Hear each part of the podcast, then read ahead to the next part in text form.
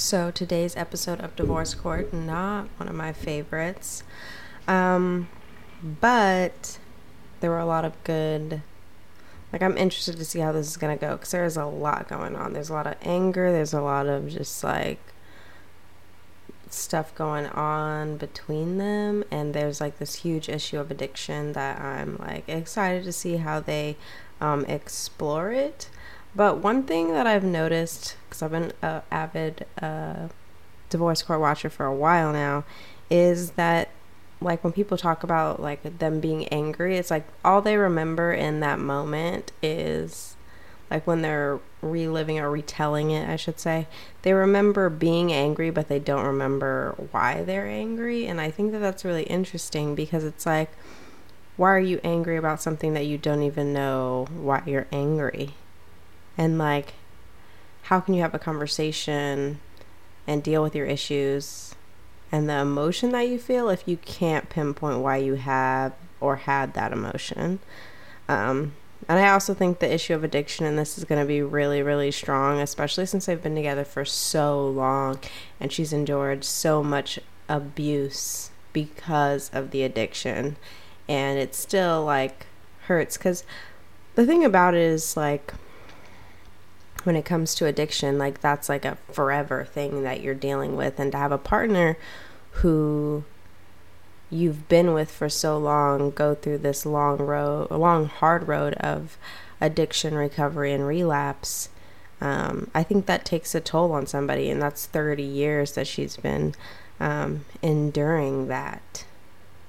You know, on to the questions, though, that they posed this divorce court. Would you stay with your partner? Wait, would you stay with your partner? Well, it was like, would you stay with your spouse if they relapse back into addiction? Um, I personally have to say yes, and that's just because addiction is a forever thing. It doesn't ever end uh, for an addict, and if you're going to be with an addict, it doesn't ever end for you.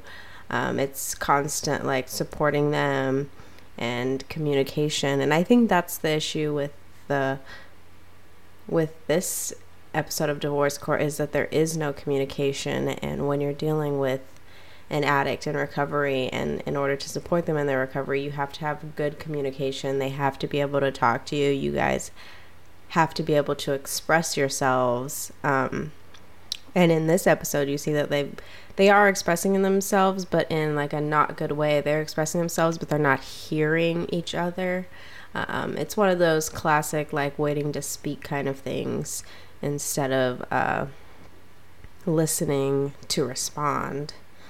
Um, but yeah, so I would have to say yes, but I could totally understand why not, especially um, looking at this situation here. They've been together for 30 years, and I don't know what it would be like to go through 30 years of addiction with somebody where you're constantly um, having to pay bills, worried that they're going to sell this or take this um, in order to feed their addiction. Um, so I can imagine, like, after that long period of time of like basically always being put second and not not feeling like you're important in their life to um, feel like you have to leave.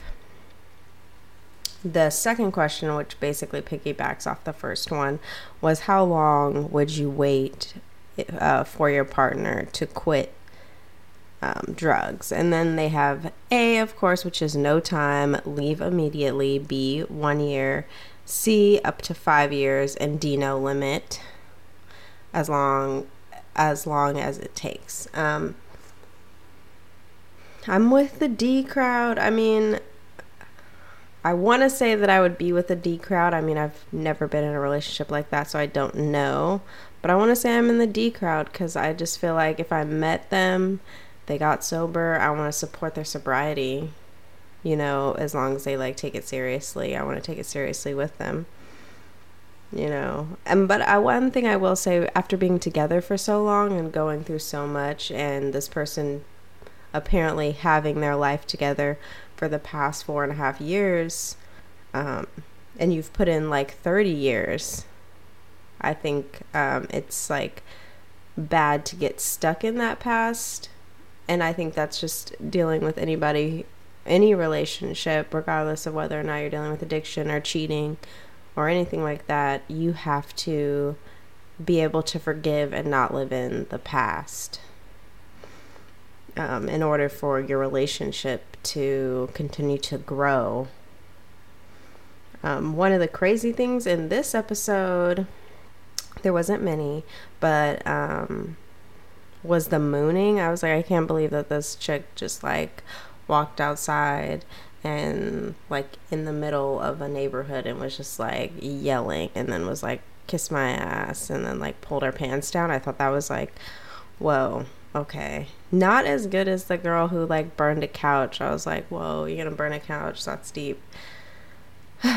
so that's my little review for this uh, part one. Um, I'll see you tomorrow for another uh, review to let's see how this ends. Let's see what uh, bundles of freaking knowledge bombs that Judge Lynn Toler is going to drop for us.